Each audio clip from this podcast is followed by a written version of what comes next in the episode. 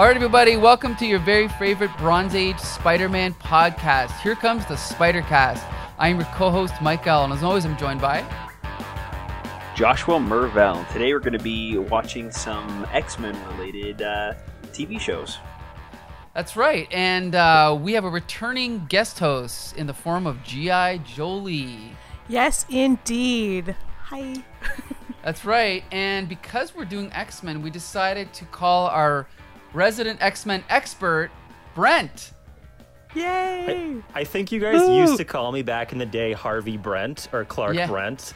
I can't remember what we decided on, but I think we used both. yeah. Yeah, you listeners out there, you can vote on what the coolest name is for Brent Harvey Brent or Clark Brent. We haven't decided yet. So, anyway, so yeah, so this week, as we mentioned, we are going to be comparing the pilot episode of the infamous 90s X Men series that pretty much the entire world knows about. We're going to be comparing that to one of the very f- uh, first animated appearances of the X Men, and this is in the Spider Man and His Amazing Friends cartoon.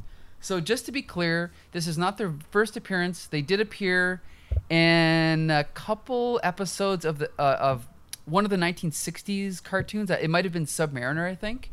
And then they have appeared in cameos and and uh, two or three other episodes of Spider-Man and His Amazing Friends. But this is the first one where they're featured throughout the whole thing.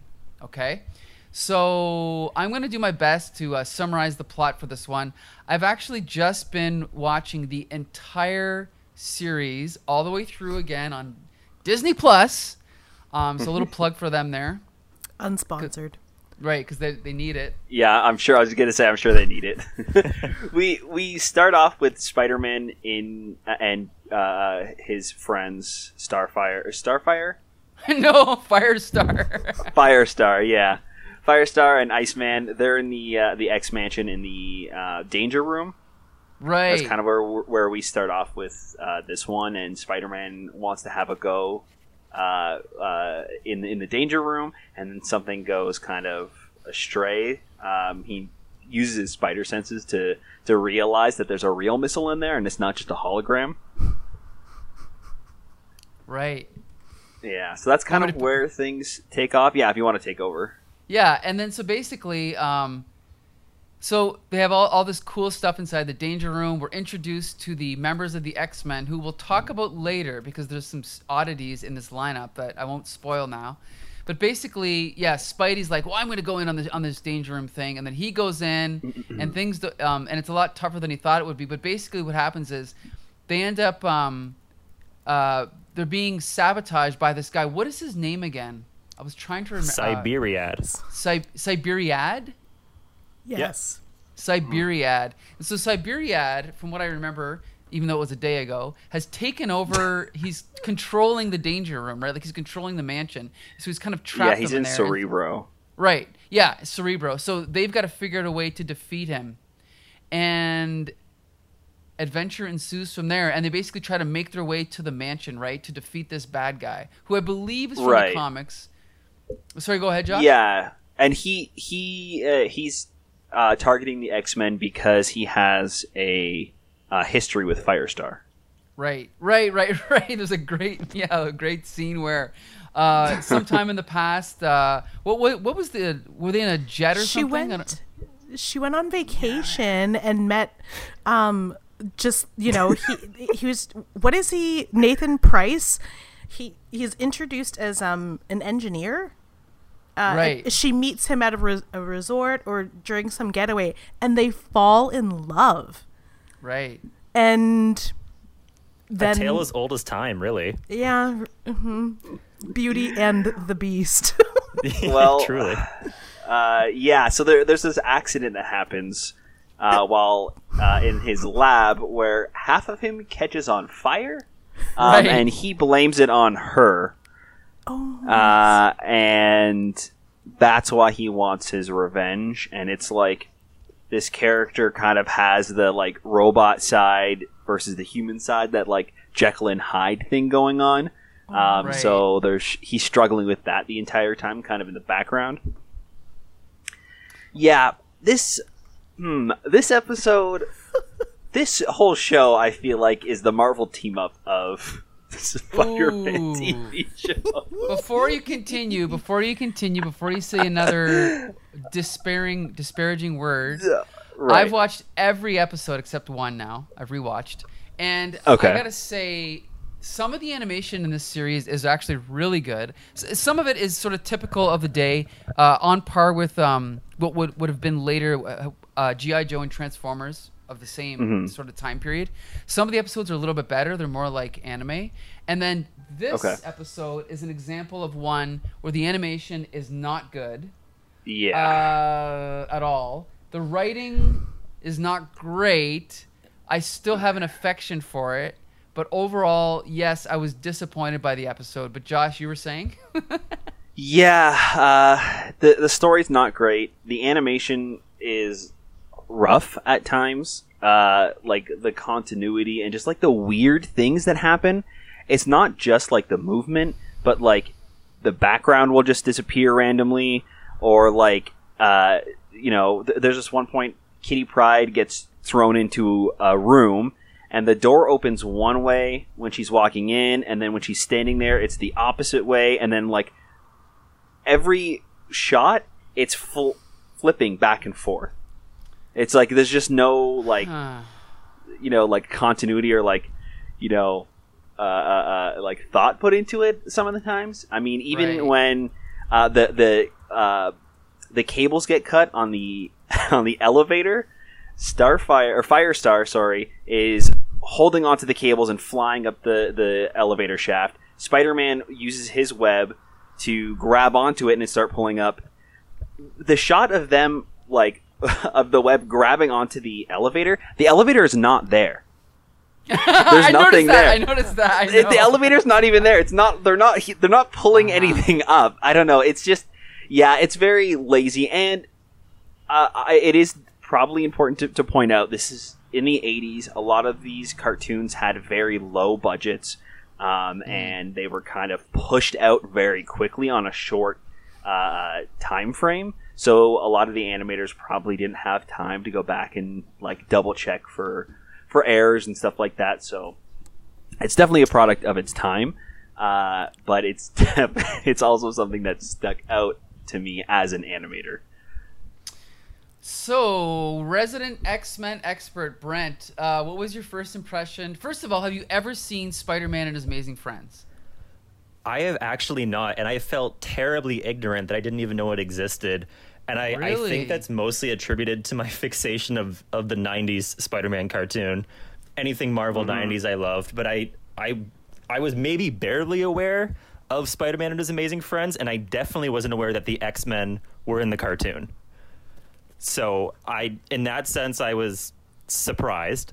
Um, in terms of the cartoon, so you uh, you guys talk about continuity errors, and that's uh, something that I certainly picked up on um, in Spider-Man and His Amazing Friends. In particular, uh, I mean, the episode once once you realize Cyberiad is behind the whole hijacking of the Danger Room, and he and he captures, I think, Kurt at some point. Um, Professor X decides to act like the Scooby Doo gang and split up and search the the mansion. But one one really jarring inconsistency is the teams he tells people to split up in and go down different corridors. I don't know if anybody noticed that, but he told um, I, might, I might be getting it wrong. I might I should have maybe rewatched it, but he tells Storm, I think, and Kitty, and it might have been Colossus, or no, I think it was Thunderbird, um, to go one way. But when you cut to Thunderbird's group, it's like Thunderbird. Uh, Cyclops and Storm. It was like completely. Yeah. it's just I had to do a double take there. I was like, that's not that's not right, is it? Um, so like you, I like you were talking about Josh. I think the the animation was quite, you know, I think they were on maybe a rush schedule. Let's say. Yeah. Uh, G.I. Jolie, what's your impression of this episode? Your first impression? Well, that would explain uh, why everything after Cyberiad seemed crazy. Like, they they were just throwing darts at a board to see what, not even to see what would stick. I think at one point a lot of the a lot of the action was revolving around Nightcrawler of all people. Um, I was just overall it felt very marvel team up to me um, but like not in oh, not that's uh, just so listeners want the history and maybe Brent too is that Marvel team up is notoriously bad for teaming Spider-Man up with like just whoever's around and like just kind of doing a shoddy job of it um, that we happen to be noticing every single week. So um, this is no exception. Um, you get X Men and you get Spider Man. Um, eh, and you get the things that you want to see from the X Men, like the Danger Room and like Kitty Pryde walking through a wall. But that's it. There's not. There's nothing. There's nothing there. Like it's weird to me that he's teamed up with only two people who are are they let me like correct me if i'm wrong who are considered x-men but like they just hang out the 3 I'm not quite so sure. I'm not quite so sure Firestar is as well known to be an X Man, which No. kind of threw me off. yeah She was Firestar was created for this show. Hmm. Uh, they wanted to have the Human Torch, but his rights were tied up in another show, so they just created Firestar to have the fire ice dynamic there, and they just pre- pretended she was in the X Men, but she actually was never in the comics until later. But Right. great that okay that being said, as a character, I think her costume's great. I think her voice, the g- the girl who does her voice, is great. So I love her as a character. Well the girl who does her voice i think is Someone famous, yeah, from Alison Cord. Little House on the Uh, Prairie or something. I can't Speaking remember. of voices, that's it's definitely Frank Welker who does Iceman. yes, you're right. It's it's You- un- unmistakably Fred. so it's yeah, funny you're that you were you were mentioning the uh, the let's split up gang. Yeah. well, I was going to say, actually, speaking of that, um, Professor X's voice, I'm sorry. I had to do a deep dive there for a second. I'm, it sounds like. I almost thought it was an imposter trying to play Professor X. I'm like, is this cartoon layered? Like, is this like some Yeah. sort of large overarching subplot where this isn't actually Professor X? Because this sounds like an imposter. Yeah. Okay, now before we continue, I just have to point out when we originally planned this episode, we had actually planned to do a different episode of um, Spider Friends, and that was a Firestar is Born, which I had watched, and Brent, you watched, right? Did, I did. Jo- Jolie or Josh? Did you watch that one? I did not. No. Okay, so I actually thought that one was a better episode. Brent, what did you think of that one, just as versus quality versus this one? Oh, in terms of quality, yeah, for sure. I would say it's definitely uh, miles ahead of um, of this episode. But I think it also had it had great writing in terms of crafting an origin story for Firestar. I actually think, I mean, you know, it still has the the '80s, you know, hokey, you know, aspect to it. But I think they did a good job of providing Firestar with some depth and origin, which I didn't know I needed, but I did.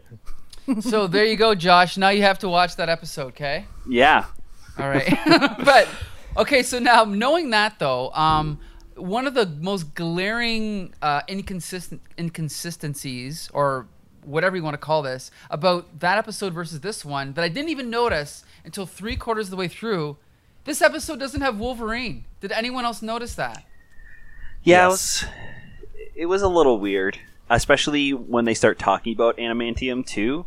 Right, specifically right. in this episode where like one of the rooms is an adamantium room. Actually, Adamantium, yeah. it's made Yeah. of vibranium. Oh, oh vibranium. vibranium. Vibranium. That's You're right, right, okay. right. But because it's an Eum, it made me think of Wolverine anyway. So Right. I was like, oh, wait a second. Was that him out in the hall with Storm? When they're like, there was at one point where they're like, well, I can't do this and I can't do this. And like, and it goes from X Men to X Men. And I was like, what kind of camp bullshit is this? but like, uh, it was kind of like um, Three Stooges funny. Um, uh, b- but I I assumed that it would go to Wolverine and it never did, and I was like, hmm, maybe Wolverine isn't part of the X Men at this point. But I was pretty sure that he is. I don't. so I don't know. funny funny story he is a member of the x-men in that other suggested episode of firestar is born Yeah. uh, so he is we know he's around somewhere in this you know 8107 universe i think i looked it up and that's what this was considered to be Yeah. um, but uh, in in this cartoon he has an australian accent Yes. Yeah. Oh, cool. and which they also brought back in another version of the X Men that we'll talk about in another episode. But Pride of the um, X Men. Yeah, you got it. Oh, have you seen that, Brent? I sure Has have. Oh. she seen it? okay, I was I was gonna we're, we're gonna review that in a future date, but um, let's just briefly. I mean, like I already said, I liked Firestar. I'm assuming everyone else. Brent, you like Firestar? Do you think she's cool? I'm yeah. I'm. I mean, I'm positively indifferent, but I don't dislike her. Okay, okay. So let's just briefly talk about the way that these characters are portrayed, um, especially versus the animated series that we're going to review next from the 90s. Sure, let's just yeah. briefly run through these. Uh, I thought Cyclops looked great. Um, his voice, to me, was not Cyclops, but I want to make a point. His voice in A Firestar Was Born was ridiculously bad. It was a different actor, and it was terrible. so this was better than that, but I still didn't think this was the real Cyclops. Brent, what did you think? I agree. The voice in a Fire Star is born. I, I apologize for bringing it up so much, but the voice was too much. It was Yeah. so militant, and I know Cyclops tries to posture of being this, you know, good old, you know, military boy, but it was it was off-putting. Right. Uh, G.I. Jolie, what'd you think of Cyclops? Um, is he Russian? No, he's American. Cyclops Okay. is American. I don't know. I'm, I was just getting like Soviet vibes from him. I don't know. It was it was not good. Maybe it's like the the uber military thing, but This is a post-McCarthyism cartoon. I mean, you you could not be far off. Maybe there's some sort of red agent, you know, red scare thing going on there, some sort of subtext that we're not privy to. yeah. Right. But yeah, like I guess Cy- Cyclops was service like Ju- Cyclops was serviceable. Are we gonna go through them character by character? Yeah, Because we'll just go through- That's gonna be like the canned answer for all of them. So all just serviceable. Uh, Okay, well, I think okay. that some of I them can't stuck think of out to any be. MVPs with voices. right? Yeah, yeah.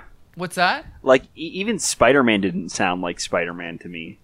Like he, he was like phone. radio No, radio host Spider-Man. This is the real. This is the real Spider-Man, folks. Okay, this is what got me into Spider-Man. So, okay, so let's just quickly, Josh. What you So- think of so- Cyclops? S- uh, Cyclops, yeah, he, he was fine. I don't, I feel like he wasn't in it a whole lot. Like the moment that I really remember was him escaping that vibranium room, Mhm. which I didn't think was possible. Ah. Like by whatever. Uh, yeah, that's really the only thing that I remember of Cyclops. He was fine. Okay, we'll, we'll, we'll do this quickly. What about Storm? Uh, Storm, I didn't. I thought she was okay, but n- not as good as the '90s one. Uh, Brent, what did you think Mm-hmm. of Storm? Yeah, not as commanding or as goddess like as one would expect Storm to be. I am not a fan of mediums that whitewash Storm's um, portrayal. So sorry, Halle Berry, and sorry, this cartoon. Yeah, that's a good point. She didn't Yeah. sound African. She didn't sound African American. She didn't sound anything but white, right? Yeah, and it's just not accurate. Like Storm is is an African goddess, and Right. you want that to come through. Right, And right. It's also important to note she was voiced by a white actress. Really Yeah. Oh, interesting. Interesting. Okay, uh, GI Jolie, what do you think of Storm? It's actually the, the same person who voices Firestar. Oh, see, that's just saving money, right? That's just Yeah. ridiculous. But anyway, Yeah. She looked like Storm. That's about it. Oh yeah. I just I can't, I can't get that picture out of my mind where they're in the hallway. They're like, "Well, I can't do it." Cut like pan to the next. Like, really?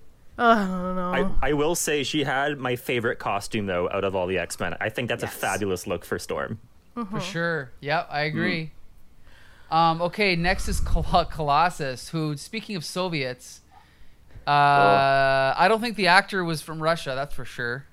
No. Um, I don't know why they can't like. I don't know ac- if like I don't know if the actor's ever heard out- a Russian accent before. right? Like why? Why can't they just put like? There's got to be someone in California that can speak Russian to give it a vague Russian accent. Like, come on, right? I always Wait. wondered about that. Who did what? we talk about first? Cyclops. Oh, I thought we were talking about Colossus. Sorry, No. the C names. Again, I'm corn drunk. Okay, no, no, no. cool. Colossus is from Russia. Yes. Do you know what? Brent said there are no. Yeah, Brent said there are no MVPs. He was almost an MVP.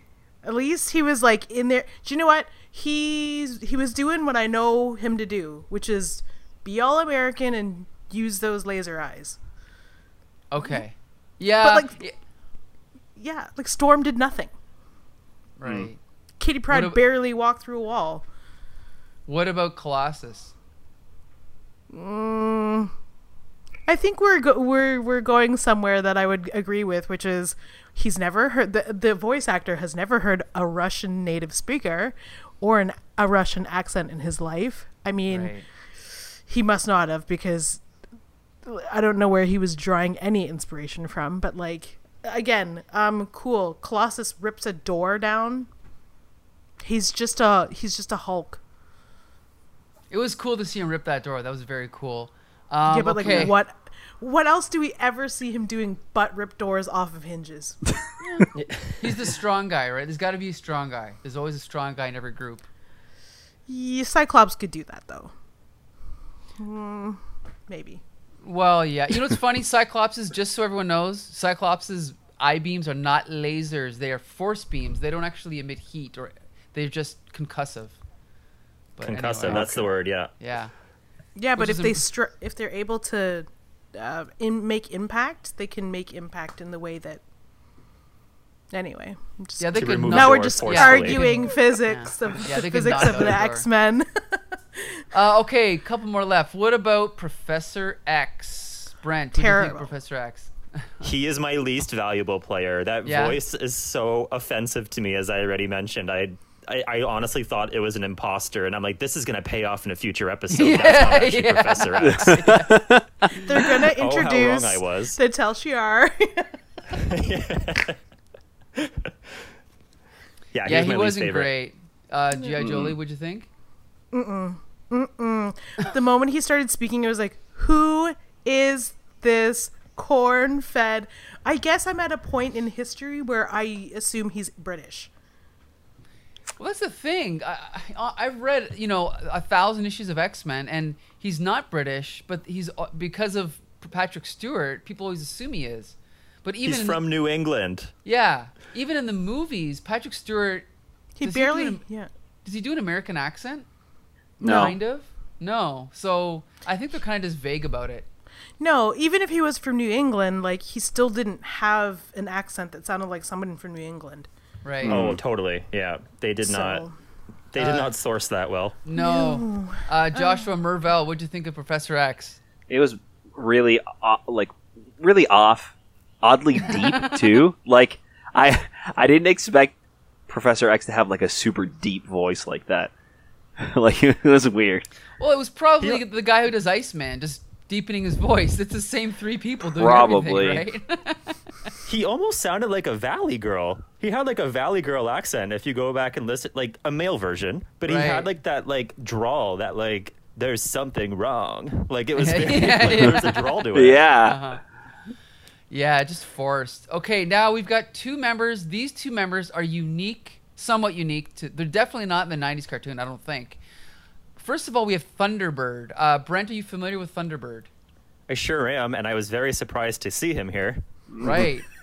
I back mean, from the dead. Right. For those that don't know, Thunderbird appeared in Giant Size X Men number one, and then I believe two issues into the regular series, he was dead. Right? X Men '95, I think he died. Uh, I mean, it's nice to see a Native American character in there. Again, they probably didn't get a Native uh, American voice actor, Yeah. but it was nice to see him. And then didn't he change into like a tiger at one point or some he kind of animal? changed bear. A bear. a bear. Right, which he cannot do in the comics. Although it wasn't a bad. Okay. idea. Um, Yeah. Josh, what did you think? Uh. oh, Yeah. you still with us? Yeah, I'm with you. I don't know. I- I'm thinking I'm just tired. I- at this point, I'm just like these guys are. I guess they're the X Men. They got the X logo on. They That's kind of do. how I feel. They sure do. What about you, G.I. Joe? Yeah. Um. Yeah, that was it. Was it was great to see um, all of the X Men doing like X, things. X things. things. Um, Right. you know how they never really play to the strengths of the group. It's like um, I read. d- Did I read somewhere? Am I wrong that this was sort of supposed to be like a pilot for? Um, yeah, it was, it was, it was kind of a supposed to backdoor be pilot, like yeah. like a test to see if they could do an X Men cartoon. So Ugh. I I under I just c- I didn't know why I love Thunderbird, but why was he here? Like I don't get it. Like It is- not every X Men needs to go on every X trip, you know.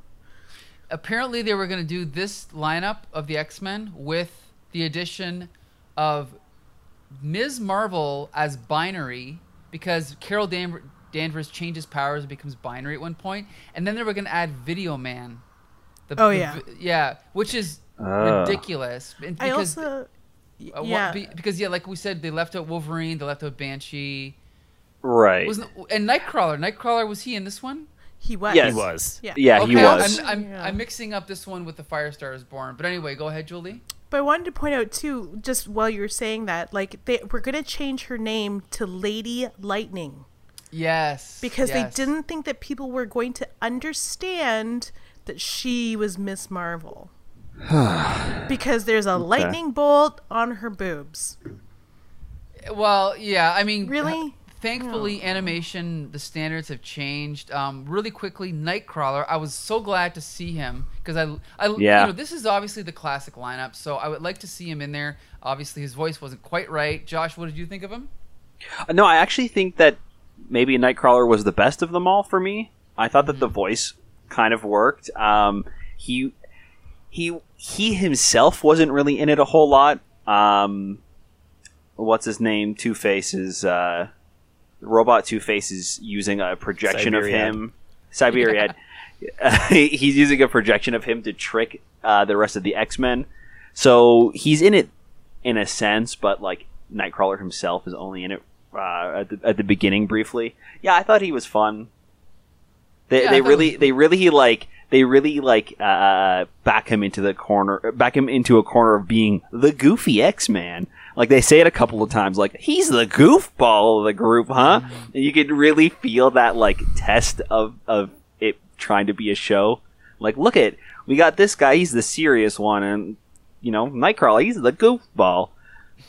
So yeah, yeah, he, he was good though. He he was probably the best one of them all. Brent, what'd you think of uh, Nightcrawler? Okay, so first thing I think is actually kind of important. this portrayal of Nightcrawler, hear me out, surprisingly feminist. He is the damsel in distress in this episode, and it's Firestar who saves the day. That's kind of cool for 1982, admittedly. Good you know, how many cartoons can you think of that would, you know, do that? Um, so yeah, I, I agree. Nightcrawler was kind of the jokester of the group. One thing though that uh, cracked me up was the fact that Thunderbird was able to tell that it was a fake Nightcrawler luring them into the maze of madness because Nightcrawler's teleports didn't smell like brimstone. That's great. Actually, I think they said they got it wrong. They said ozone. I think right. Well, it should be No, no, no, no, no, no, should no, no, no. They said no, no, no. They said brimstone. Spider-Man smelled ozone from the real uh, missile. oh, okay, okay. okay Spider-Man said ozone when they when they were talking about Nightcrawler. They did say brimstone. Okay. And that is Yeah. true, T, because he is a tracker. Like that's one of his superpowers Mm-hmm. is that he's like he's hyper gifted because he's a tracker. It's right? it's just interesting that they use two atmospheric gases as plot devices in this episode. Yeah. Ozone and brimstone. I guess they kind of make sense though because, um, you know, Spider-Man was talking about the ozone and how that's reminiscent of a very dangerous danger room, and all of a sudden, you know, instead of just simulations like level one, the easy one, but he knew he was on level seven because the missile smelled like ozone or whatever. So like, I guess it kind of makes sense and leads into the maze of madness, and you you would just think that it would be Spider-Man that senses the brimstone later on to continue that plot device, but instead they switched it from Spider-Man to Thunderbird. Hmm. Does that make sense? Yeah. Yeah, yeah. It, it, it would have made sense that they would have connected it at all. I mean, even I. This is why I feel like it, it feels like Marvel Team Up to me because sometimes things just happen. Like I really love the idea that they were able to tell that it wasn't Nightcrawler from the smell, but then later on they run into Nightcrawler again and they're like, "Oh, it's him." it's really him. I smell the brimstone." And then, uh, bad guy. I see. Uh, Cyberiad. Cyberiad goes, haha, I tricked you. This time I made it smell like brimstone. It's just like, okay, all right, I guess. Like, I don't know. It just, uh, it, it, it, it wasn't very clever that he just changed it. Like, I don't know. There, there were. I felt. Like, I feel like there were a lot of moments like that that just didn't particularly work and didn't like flow nicely. And I think it's possibly because there's just so much going on in this episode for such a short little thing. Well, there's still one more episode or uh, character to talk about, and this is Yeah. one of the most important ones, and that's Kitty Pryde, whom you know is. I mean, we could talk about Kitty Pryde for the entire episode, but um, a very influential character in, I guess you could say, children's fiction because she directly influenced Buffy the Vampire Slayer. She influenced a lot of people that grew up reading X Men at this time. And I think the other important thing about uh, Kitty Pryde was she was in this episode. She was also in Pryde of the X Men. But by the time we got to the early '90s cartoon, the lineup of the X Men had changed so drastically that she wasn't even included, and they included Jubilee instead, which I didn't like. So I was a fan of Kitty Pryde in this episode, even though they got her costume all wrong. But uh, Brent, what did you think of Kitty Pryde? So funny you say that. Kitty Pryde didn't speak until very late in the episode, and the entire time she was there, I thought she was Jean Grey. Oh, just- really? Okay. She had slightly auburn hair, and then when they said Sprite, I was like, "Oh, it's Kitty." Right. And then you know, eventually, like it was it was well into the episode that they she finally used her power. But for the first little bit, I mean, she was only like you know in the background, like who's who's that lady? And I mm-hmm. for the entire time I thought it was Jean Grey, uh, and that just some mm. sort of liberties with the continuity where all of a sudden Jean Grey was part of Giant Size X Men. Um, right. but it was Kitty. And um, I don't really have much to say about her, though. I, I agree with your points in terms of her influence and her her all, usually acting as a conduit into the world of the X Men, and I I do love that about Kitty. And you're right, she doesn't show up at all in the '90s cartoon, not even once, um, which is a shame. But I, I it was nice to see her in a cartoon form because aside from X Men Evolution and and Pryde of the X Men, I guess, but that's that's just a pilot. I had never seen Kitty um, in a cartoon, so that was kind of cool. Right. Uh, G.I. Jolie, what'd you think of Kitty?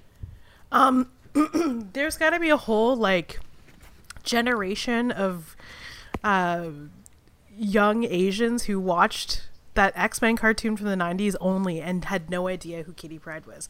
Because I'm like one of them. I had no idea that they had to erase one to include the other.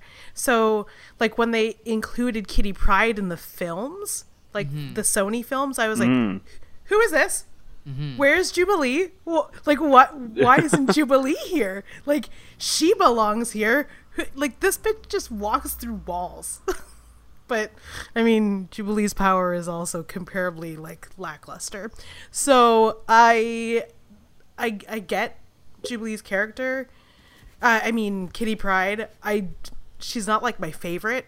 I understand what she does in the universe, but like in this episode, Mm. once the you know the Three Stooges panning ends, it ends with her, and she's like, "Well, I'll just walk through the wall," mm-hmm. and it's like, "Oh, perfect." There, that like that's when I knew it was her too, and it kind of threw me off when they called her Sprite. I just I don't know much about the character, so the, like that, that I didn't know.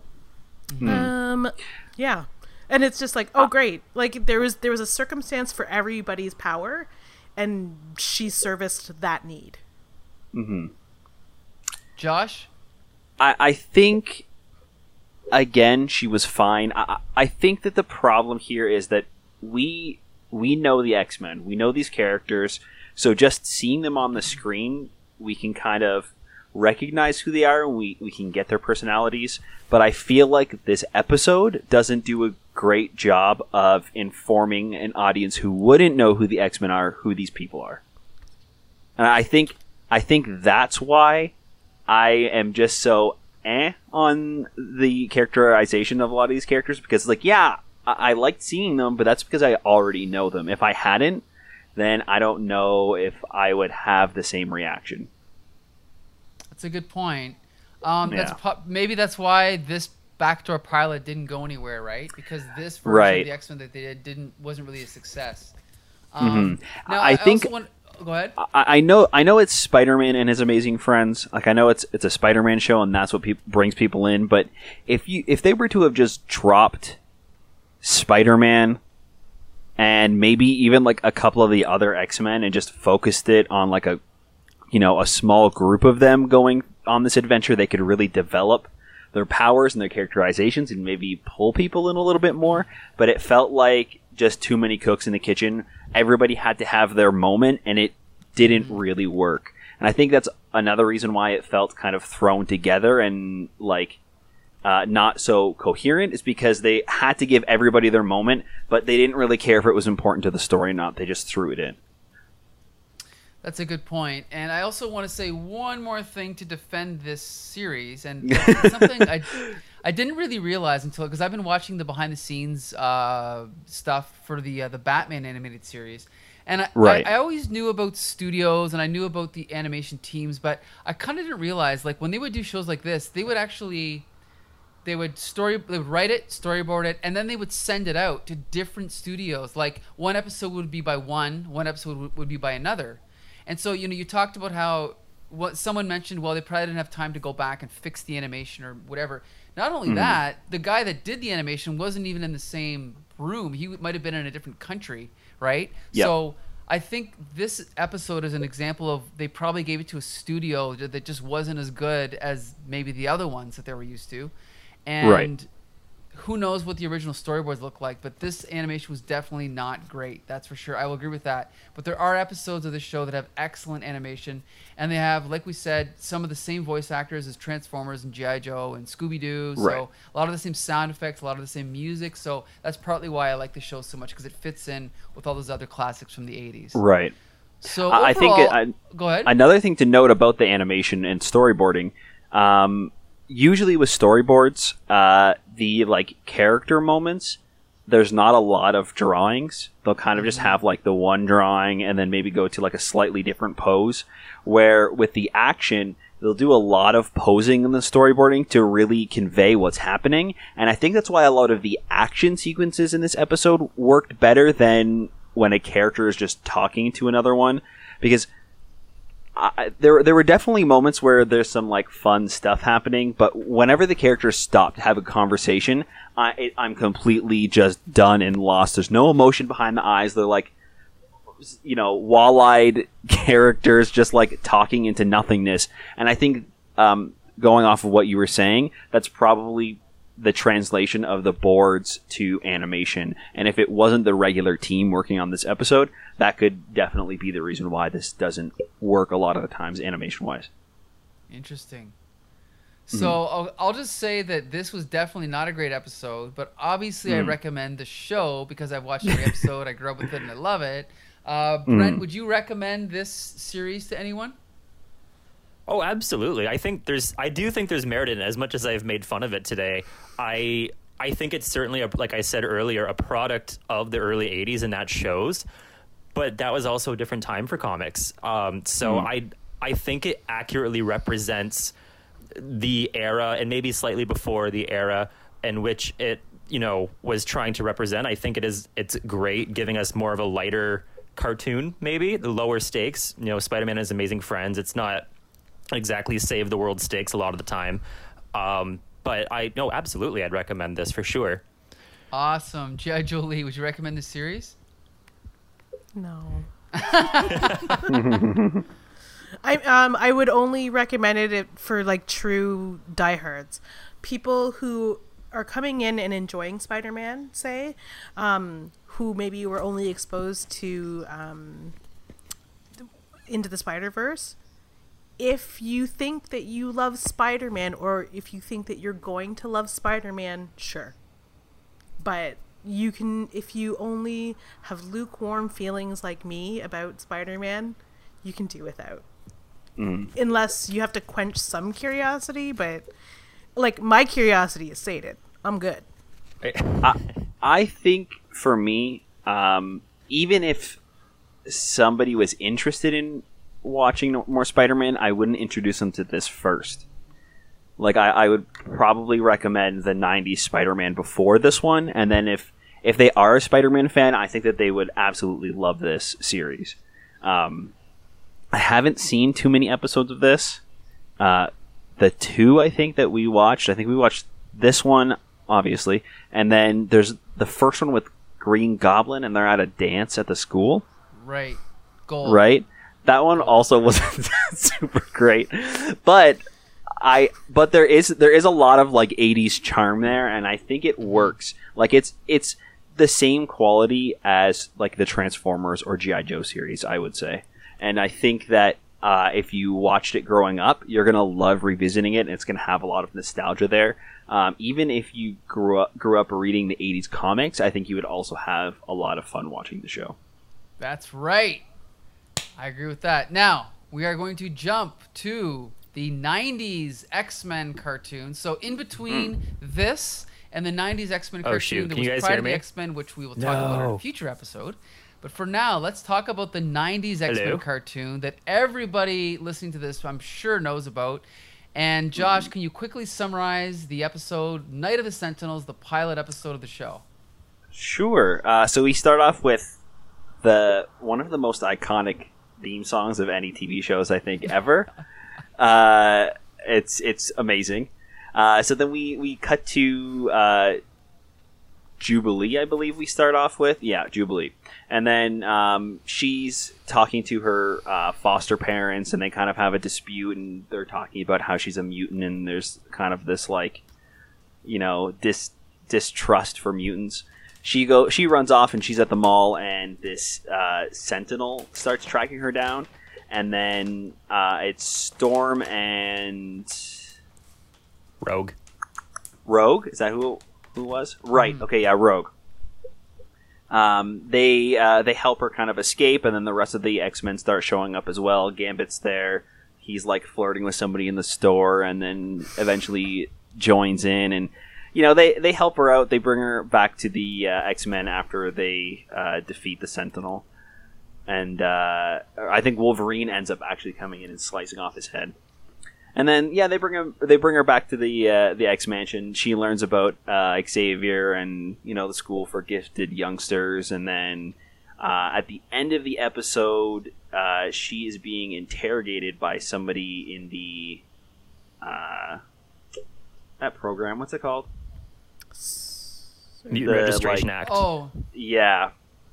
Oh. So in Detroit, uh, that's Michigan, no less. Right. It and a very accurate depiction, I would say. Um, yeah, that's pretty much where we leave off. The X Men uh, uh, uh, need to go save her after that. So that's part one of the series. I don't know. Did you guys watch part one and part two? no, I just watched part one. Okay. Yeah, I think I started watching part two. and was like, yeah, no. I'll just. I gotta say not right now. quickly. Uh, my my opinion might be the odd man out because when this came out, I was already 15 years old, and I was a huge X Men fan, and it came out a week, only about a week after the Batman animated series had started. Oh, And be- be- that was so good, and I, I, I swear to God, I have thought I thought then, and I've always thought that this show is terrible. Um, so going back and rewatching it, I still think the animation's terrible. Um, but I was slightly the the writing was slightly better than I remember, only in that I think they managed to get the appeal of the X Men right, especially with starting it with Jubilee and having it take place in a shopping mall. I think as an adaptation, it actually was better than the Bryan Singer movies in that regard. But I'll I'll leave my review at that for now. And uh, Brent, I want to know what you think of this episode. I'm sure you love it, right? Well, I mean, I love virtually all of the the episodes of the '90s cartoon. I I love it. I love the sense of us versus them that's instilled and interwoven through a lot of the themes in the episodes. And for a children's cartoon to able to pull that off and still have this menacing vibe of discrimination.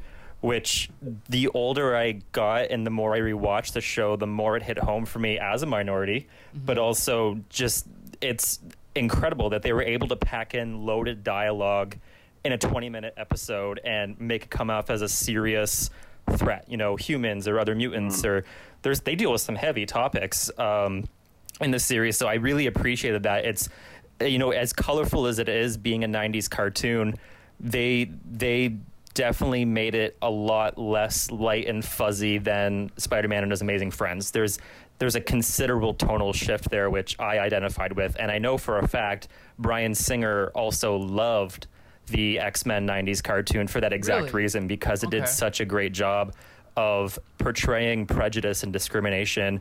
Um, so in that, I mean, I love, I love it. I love the '90s cartoon.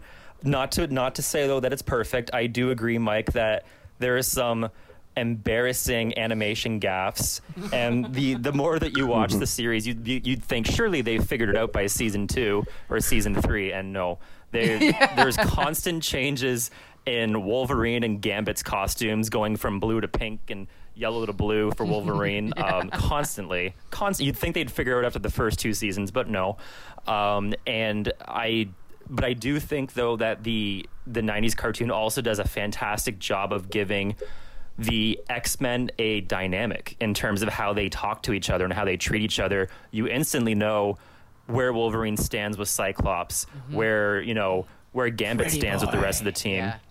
They do an amazing job of getting those interpersonal dynamics down pat in a cartoon. So I I have nothing but mostly positive things to say about the '90s cartoon. Uh, GI Jolie, what'd you think?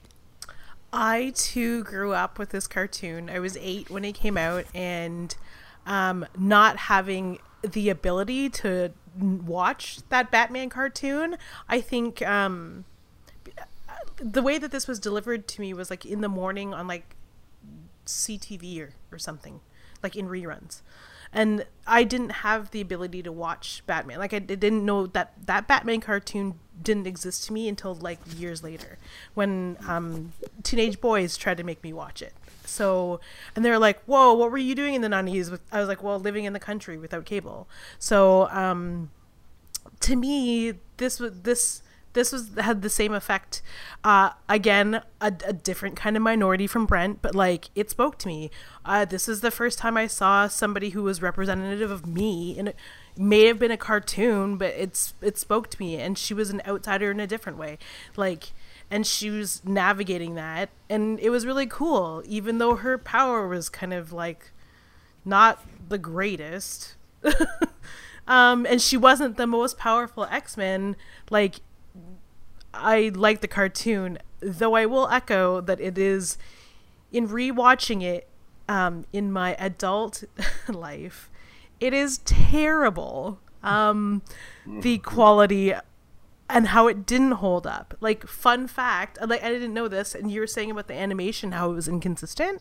It's because it was uh, outsourced to a South Korean studio, and the reason why there's so many like uh, there's so many Canadians on the dockets because they did the voice acting here in Toronto, not here, but in Toronto. Right. So they did the voices here, and like I don't.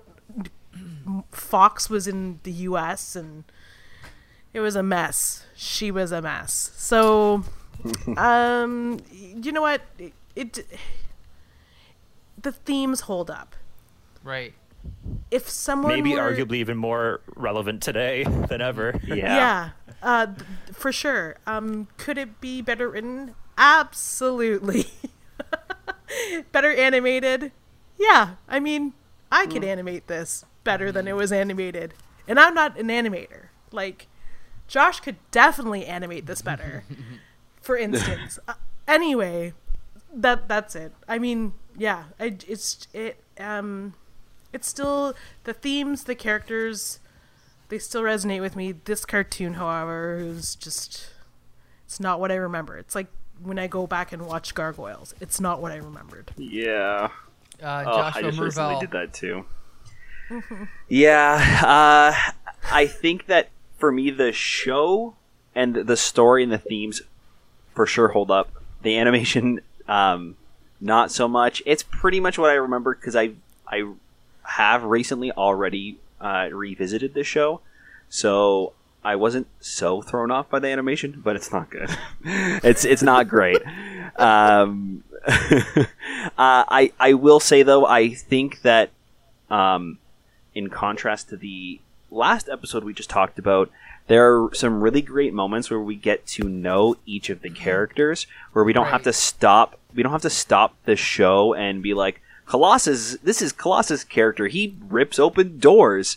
Like when when there's a character moment, it you even if it's small, like with Gambit, we we get to know him when we're first introduced in the mall, and he's flirting with this store clerk, right? Right. And there's like commotion going on, and he's distracted by this girl. You you Right. automatically know like what his whole deal is, and then when he he still shows up and saves the day, like you, they don't have to like stop the action to like have Gambit show off like look at I got some card tricks and like uh, you know it's it's it's less on the nose.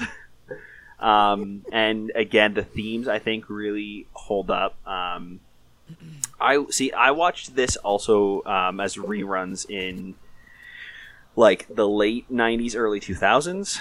Um, like I was watching this probably like 2001, 2002, and um, this was uh, yeah, definitely an important show, um, especially as like somebody who would be like more of an outcast, and you know, I feel like everybody feels like feels that way when they're younger and can really relate uh, uh, to these characters, and I think that again the themes hold up super well. Well, uh, I yeah, I do have to agree. I think the writing was slightly better than I remembered, and for that, I would definitely want to go on. I, I might go on and rewatch this show. Um, but before we uh, go any further, and we don't have to go through every episode, uh, every character, but I want to briefly talk about these costume designs because, um, as I mentioned, uh, this series was launched right after X, the X Men Volume Two, Number One came out, which was which was kind of, I guess you could say, Jim Lee's redesign of the X Men. It was initially wr- written by Chris Claremont, but he ended up quitting because of uh, conflicts with Jim Lee that the editor sided with Jim Lee about. And so Chris Claremont, after writing for 17 years, decided to quit. So this is really the Jim Lee era X Men. And I just want to briefly go through these characters quickly. Uh, Jean Grey, I think her costume is horrendous. Uh, but Brent, I want to know what you think of this version of Jean Grey's costume. Oh yeah, this is. I don't think Jean's been blessed with many great costumes throughout her tenure. Um, it does. I mean, we're just talking this episode alone. I agree with you. I, I'm not a fan of her '90s costume. It looks like she's wearing a giant blue V, um, Yeah. and then she just looks naked. Like she looks like you know Lady Gaga on that thing. right. Um, right. But she, I mean, I will, I will concede when the Phoenix Saga comes around and they bring in that iconic look, it, it does, it's a great look for Oh, her. yeah, but in this episode, terrible. Right, I agree with that. Uh, G.I. Jolie, what'd you think of her outfit? Oh, you know, again, yeah, she looks like a Norwegian pop star. so Yeah. Pretty rough. yeah, like weird, uh, strange hair. Like, I, like- I, I, I can't tell uh, what is in service of trying to hide their identity and what is in service of like just trying to look like a cool superhero costume. So like, who de- who designs these things? Who designs these things? I don't know, but this was horrible. It was like, it was terrifying to look at. Yeah. It like none of it made sense. You wouldn't want to fight in that. You certainly don't want to walk around the world in that. Like, right. What is this? Anyway, it was garbage. Um, yeah. And Josh, what'd you think of Jean Grey's outfit? Yeah, it's like the the hair is what I think really uh, messes it up. Like it's slicked back in the top, and then it's like a ponytail, but it's like, but the ponytail I think is below the mask. Right, so like she's got that like half mask that doesn't cover her hair, Right. but the ponytail I think sticks out the other end of the mask instead of just being like that classic like Jean Grey like loose like flowing. I feel like that even even that would fix it a whole lot. Yeah, Like, it's not great. She's a glorious redhead, and they're just caging that beast. Like, Mm. what is wrong with you people? It looks like The she's X-Men, gonna the X-Men participate do in a not street have a fight. good. The X Men do not have a good track record with these these head coverings because Gambit has the same problem. He has long hair down almost to his butt, But for some reason, when he wears the head covering, his hair is spiky in the front, and it looks like a, you know, a short updo, and it makes no sense logistically how his hair can go from up to down. There's there's something just not working out there with that head covering. Well, also that's also designed by Jim Lee. I should point out. Um, but yeah, yeah. Let's talk about Gambit briefly. Uh, that outfit. I mean, that's the same as the comic book, but I mean, he's got the trench coat, which is pure '80s, '90s. He's got the hair. He's got the pointless mask that doesn't cover his face. He's also got the the pink and blue body armor thing. Uh, what do you think of the rest of his outfit, Brent? So I I personally really like this this um, iteration of Gambit. Uh, and I think there's a nice touch with this outfit in particular as it relates to his place in the X Men. You will not find an X symbol on Gambit's outfit, True. which I think is really representative, not so much in this episode, but as his role and his dynamic within the team. He is the outcast amongst the X Men. And so I always thought that was interesting that he didn't have any X representation on his uniform, which kind of gave to his whole mysterious side. Like, whose side is he on? Is he an X Man? Is he just that scoundrel thief, you know, deep down in his heart? So I like this version of Gambit both aesthetically and for the implications of the outfit. Interesting. Okay, uh, Jolie, what'd you think of Gambit's outfit? That's fine. I. Do you know what? It, it it looks a lot like streetwear to me, um, which is you know, uh, it's in, but the armor is weird. Uh, and it doesn't really. I guess it makes sense because his power isn't like he can't like. There's nothing to protect him, um, uh, but it's there's just so many like different things that make him look um like a vagrant. Like they may as well have just torn the the arms or the sleeves off of his trench coat and just left the fray. His hair is very like i don't know what it is about everything in the 90s but all dudes had hair like that that that's just weird like mop spiky mop in cartoons. And I w- the balaclava that's covering his head but not his ears like but also not the top of his head which is strange I it's like a scar it's like a it's like a balaclava with holes in it I don't know I don't know I don't hate and it though. weirdly like sticks to his face, and it's got like that classic Gambit like cutout on like the cheekbone. Right. Um, yeah, I never really understood the whole mask, like half mask thing for Gambit, but I will say I think the rest of the costume for me is completely iconic. Like this is exactly what I think of when I Right. think Gambit. So for me, it it completely works in this. He, he completely works for me in this uh, this series. Right. Yeah, he, he's fine. Uh, so now let's talk about Cyclops because Jim Lee's redesign of Yeah, okay. Cyclops is still it's based on the original the original version of Cyclops that we just saw in Spider Friends, except he's added on these little uh, straps around his gloves and he's given him a strap on his chest and now this is considered iconic but objectively I don't think it's bad. I just don't know if it kind of goes along with everything else Jim Lee does, which is just adding extra stuff to the costumes that they don't really need. But uh, Brent, what do you think of what do you think of this version of Cyclops? Yeah, I would agree with you. I feel like I, as much as I'm privy and, and favorable of the 90s version of the X Men, I do think this costume isn't actually Cyclops' best look. I don't hate it, I don't dislike it, but I'm, I'm much more um, partial, I think, to his design in in the 70s and the 80s. So this one, it is a bit jarring. It's a bit much. Um, you know, I get that it's also an iconic look, but I'm not. You know, it's when I think Cyclops, I think covered head Cyclops from the 70s and the 80s. That's kind of my my preferential Cyclops. I like I personally like his hair showing, but that's just me. But uh, GI Julie, what do you think of this costume design for Cyclops?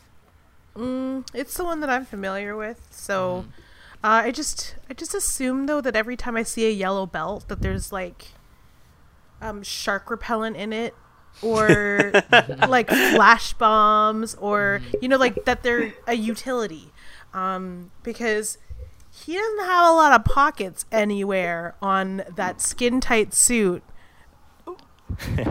but like he never pulls anything out of them. They kind of look like seat belts. I don't know. Good point. Good point. Uh, It- to me, to me, it's always looked like he's been wearing one suspender. Right. like- right. Like the belt doesn't, like the belt doesn't work, so he's just like, well, I guess I'll wear the belt like this. Yeah, It's just was weird, yeah, and it makes like a weird Y. I don't know. it's like a It's K-pop it's definitely not harness. my favorite, but yeah. You know, It's yeah, you're right. artist, It's yeah. like if they would have just given him one more, it would have been an X, right? One more strap, but whatever. Maybe they thought that was two on the nose. maybe, mm. maybe. I don't know if they were care that. I don't, yeah, maybe. Um. Okay, we got a couple more to go. Uh, Jubilee, the ugliest costume possibly in history. Brent, what do you think of it? I agree. Yeah. Who's gonna wear a you know a yellow a neon yellow trench coat and those those duck shoes or you know those those combat boots whatever she's wearing? I I yeah, Jubilee's costume is not for me and also not practical for you know infield battle. Not that she participates much in this episode, but later on. Right. Yeah, it's pretty rough. Uh, G.I. Julie, what do you think of this outfit? Um. Oh God, everyone looks like they're going to a, like a rave. Right. Um, but like an one of those like subterranean raves in like 1981. Um, I don't know about this one. It's not good. Um, do you know what though? Um, the the later version of it is better, but it's What- not much what- better. What did they change? I don't remember. Um, they like changed the whole thing. I think. Okay. Don't they Um, give her a bob cut in the last 10 episodes? Yeah, like in the the last the graduation episode, um, it's the only time you see her costume change, and they get rid of the jacket because the jacket is honestly, it's like even more impractical than a cape. Right. But I will say that it's the closest to um, IRL that you're gonna get. So when you go to adapt, um, say when you when you go to adapt this into a movie, it's the one that looks the least silly Yeah, that's When a good it's- point. w- just when it's- close. made live action. right. Because like a yellow trench coat exists in the world. Mm-hmm. I don't know about like the kitchen gloves, but I know. Yeah. but anyway. but the jean Um, shorts, like you know, I have jean shorts. Uh huh. You Uh, Josh, what do you think? Um, okay, so for me, I I kind of like it. Um, I, I agree with the the yellow like kitchen gloves; those are weird, but it gives me like April O'Neil vibes, and like being that character that like pulls you into the story and being the audience. Um, I, I think I think that she's the one that's supposed to not be an X Men. So not mm-hmm. giving her a costume and just being a civilian in jean shorts and like a 80s trench coat and just being that like everyman, I think it completely mm-hmm. works. Uh, one and, and it kind of feels like she's not yet an X Men, and I think that carries on throughout the entire series, where she's more of a student and not not 100% a part of the team because she hasn't learned everything yet. I think later mm-hmm. on, once she is more a part of a team, it would have helped to maybe like change it up and give her like a real costume. But just as like an outfit goes, I think it works and it really feels 80s to me. So So we we briefly talked about because Storm's costume in Spider Friends was actually not that much different from this one, and this is kind of it's the same costume Jim Lee designed in the comics, except in the comics it was black, in the cartoon it's white. But Brent, what do you think of Storm's costume here? I, I get I think Storm takes the cake for best costume in both versions of the show we're watching. This is another iconic look for her. I can just when I see her in this episode, I think of her on that first cover of Jim Lee, you know, flying. It's that, you know, three piece cover that you put side by side, and I just instantly am drawn back to that image. Um, I love it. It's regal, it's white, you know, it's it it when you see her in the team lineup, you you know she's that badass weather witch. Um, so I think it does a good job of being an extension of her of her goddess personality. Totally. So I'm I'm on board with this version of Storm. Nice, Julie, what do you think? Oh, I'm into it. Um, I'm super into it. This is like, anytime I saw a pile of like those Marvel trading cards at like a flea market. This is the costume I would dig out of those piles. Like this is the card cuz it was like she's black, she's badass. Look at that freaking costume flying through the air. Like her hair was the best thing. Like just white, crazy white, matches her eyes. And then like these weird wings that like I guess she uses to glide on what air pockets? I don't know. Mm-hmm. But anyway, like weather helps her fly. Cool. Um, I don't. Do you know what's really strange? I don't like the black costume. I like the the silvery white costume. There's just something about it that's. Um, I guess it's just more costumey. Yeah. Josh, what do you think? Yeah, it, it definitely makes her stand out and like makes her pop in the lineup. Um, I think the only thing I don't like about the costume is the double X's. Like everybody else has like the one X as like a badge, and she's got two, one on each boob, and it's always just kind of stood out to be like, did we need to put two them there? Okay, Mm-hmm. but yeah, yeah, Good. Jim Lee. Um, okay, so uh, let's jump to Rogue. Um, Rogue had a slightly different costume before this, but before Jim Lee redesigned it, I always liked the little jacket, but not my favorite version of Rogue. But I still love the character. And by the way, her voice in this show is perfect. But uh, Brent, what do you think of this version of Rogue? I agree. I love the little bomber jacket number that she puts on. I love the the short gloves. They're not as dramatic as Jubilee's, and but you know at least rogues serve a functional purpose. Um, so I like that they draw attention to that. Um, the voice is iconic. And fun fact, actually, about the lady who voiced Rogue, she is the member of provincial parliament in a small Nova Scotia town of my childhood neighbor, who now lives in Nova Scotia. Really? Wow. Rogue is in politics, baby. Wow. So she's not a Southern Belle. that's awesome. Yeah. So she uh she's in the Truro township or just one over. I can't remember exactly. Oh wow. But um amazing. And yeah, you you hit like sh- the voice hits the nail on the head. Like you know as soon as she she um goes after that sentinel and she makes a few comments about storm lightening up, you know, in terms of her weather talk. You know this is that sassy Southern Belle. Rogue's my favorite character. Yeah. Her Yeah. uh, absolutely yeah, she she was always my favorite too. Like I had a crush on her as a kid for sure. Uh Gia Yeah. Jolie, go ahead.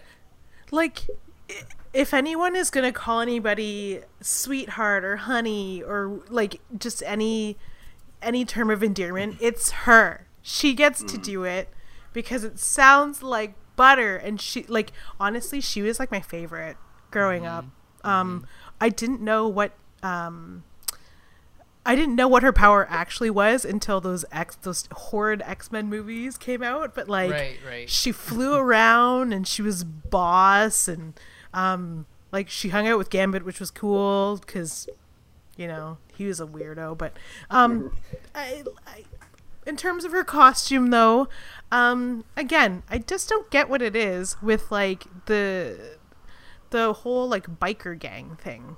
Um, or like the the need to to throw a jacket on it to make it look edgier. Um, but I, I I always loved the hair. The hair was the thing, and it really that's the one thing that really kind of like um unnecessarily unreasonably irks me when I see cosplayers cosplay her is when they get the hair wrong. It like makes me angry. but anyway, just putting it out there. Uh Josh, what do you think of Rogue? Yeah, uh, it's uh, she's super iconic again with the the hair. Like you know automatically who she is. I like the costume. It doesn't really, I think, matter what costume she is wearing. Um, you you automatically know who she is, and I think that's fantastic. It really makes her stand out. Um, I do again. I like the like weird like cut off bomber jacket. Uh, I think Yeah. that I, I think that I think it's because it almost like humanizes them a little bit more. They feel less of like costume superheroes, and you can tell that they're everyday people. And I also love that they're in the mall in regular clothes. They're not in their costumes. like right, if this right. if this was Spider Man and, and and his amazing friends, I can guarantee you Storm would have been walking around the mall with a cape on. Right, you know, what I, you know what I right, mean? Like it just, yeah, I don't yeah. know. It, it just they seem normal. Like she's got like I think the lightning bolt earrings and everything on. Like Rogue's got this like purple blouse with like a necklace. Like they just look like normal people. Mm-hmm. So I think Yeah. that I think that those like little touches, like the bomber jacket, make them more human. I agree. I, I think yeah, you're absolutely right. Some people complain about jackets, but you're right. I mean, it definitely makes them a little bit more human than just walking around in like leotards, basically, right? Yeah. Well, I mean, So- it gets kind of cold in the upper atmosphere. You gotta stay warm when you're a flyer. Right. Uh, okay, Can couple. we just talk about? Oh, sorry, go- can we go- talk go ahead, about Brent. the fact too that Storm used lightning to turn herself from civilian clothes into her costume? Are we just gonna let that one slide, or like? I didn't know any. What You're not. artistic license, right? They were going for a Spider Friends thing, just like how Firestar just woo same Yeah. deal, right? Good fun. Did Whatever. she zap her clothes off? Did she have the uniform on underneath? Like, is there an explanation? They were playing Fast and Free in the early days of the X Men cartoon, I guess. Eh? They just didn't care Clearly. as much. Yeah. Okay, a few more to go. Uh, this, oh, this this design does not translate. I don't think at all. I think Beast looks like an idiot. I'm sorry, but that shade of blue does not work, and I can't stand his freaking hair, especially because it's the exact same as Wolverine's. Brent, what do you think of this version of Beast? There's just nothing to it, really. Right. Like, it's it's just a sumo thong, right? That's basically what it is. Uh, so yeah, it's it's underwhelming. It's unremarkable.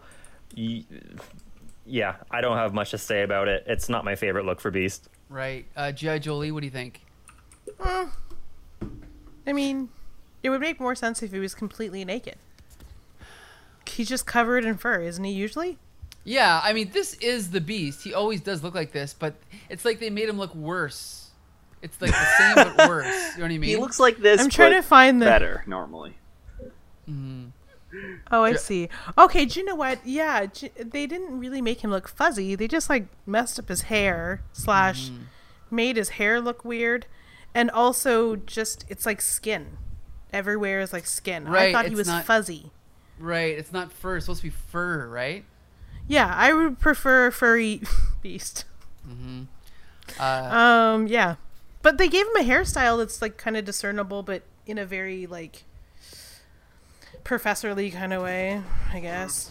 great voice, though. Great voice. Yeah. Just I can't stand his look. Uh, Josh, what do you think of the Beast? Yeah, I've never been a fan of like the Dracula hair for Beast, like Right. i- in right, in right. the animated series or in the comics.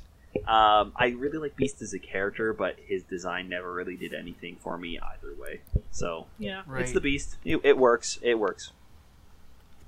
Okay, now we're gonna talk about the most important character in the show, and that's Morph. Okay, that's the rest of the show. Who? No, actually, we don't even have to talk about Morph. Actually, we can skip him. Let's go directly to Wolverine.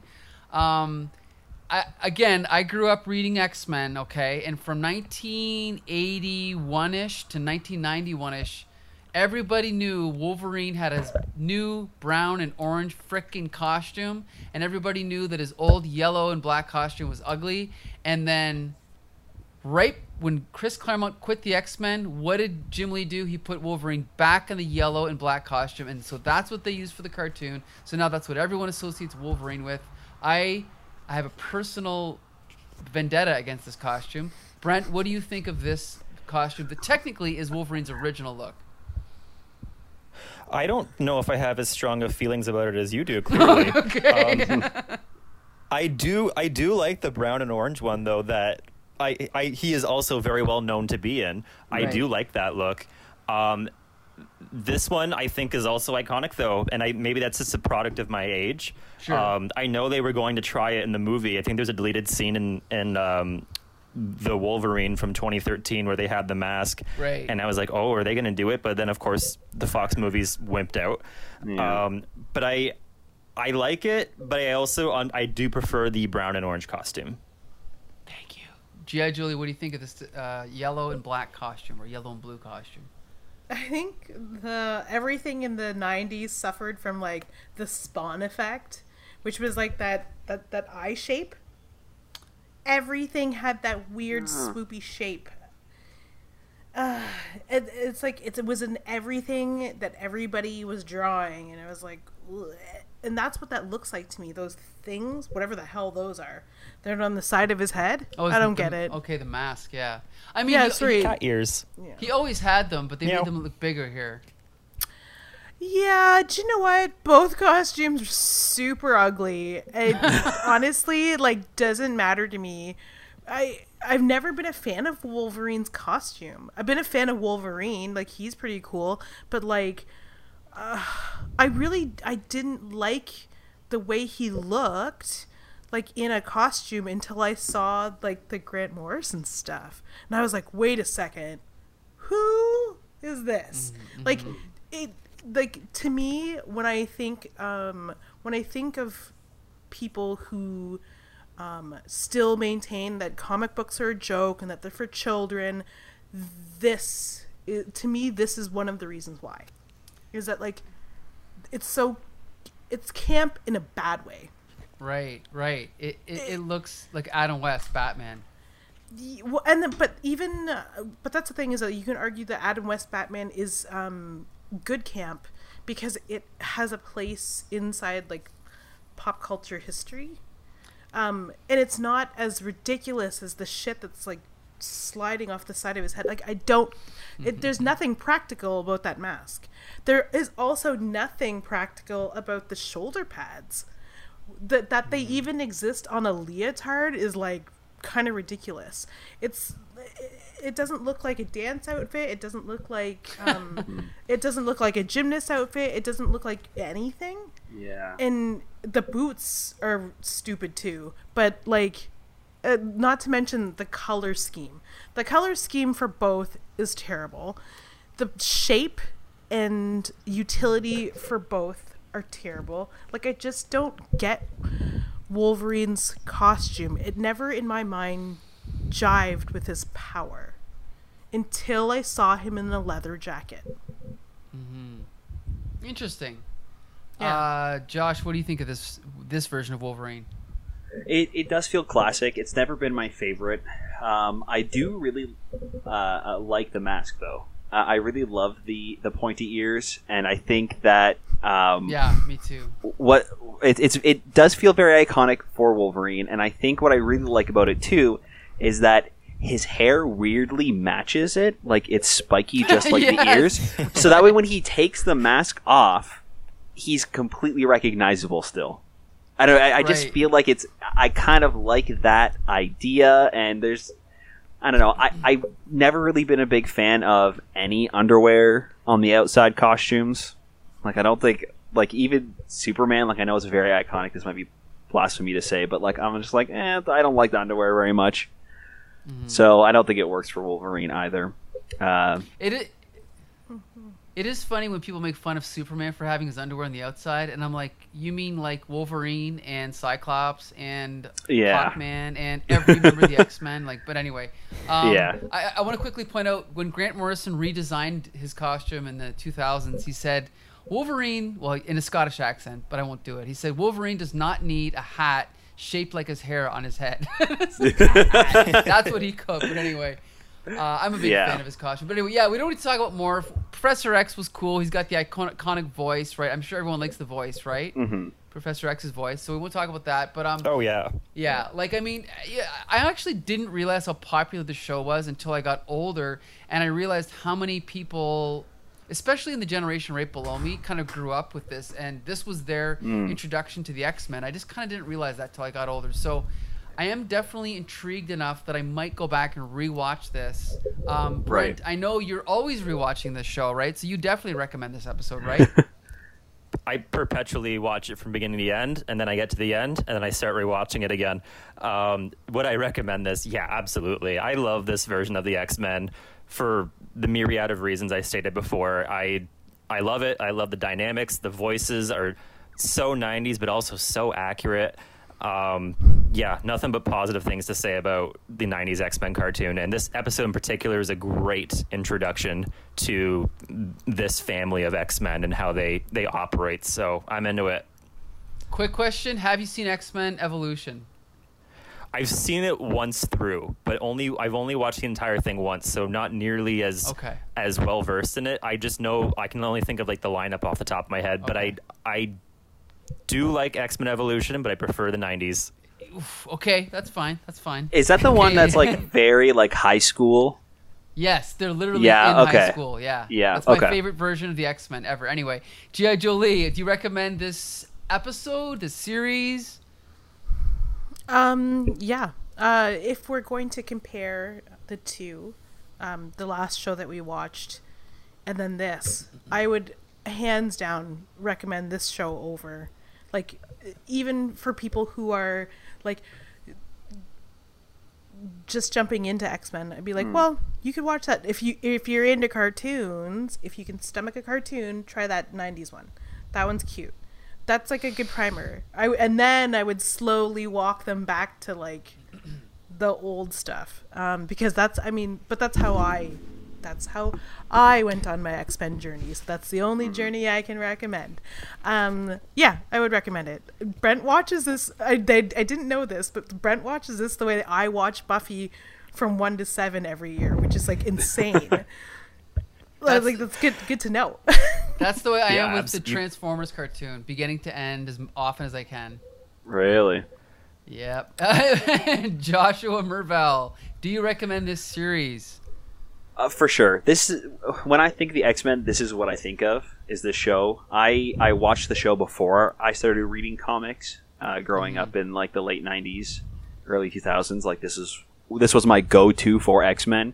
Um, this is also like I hear these voices when I read the comics as well.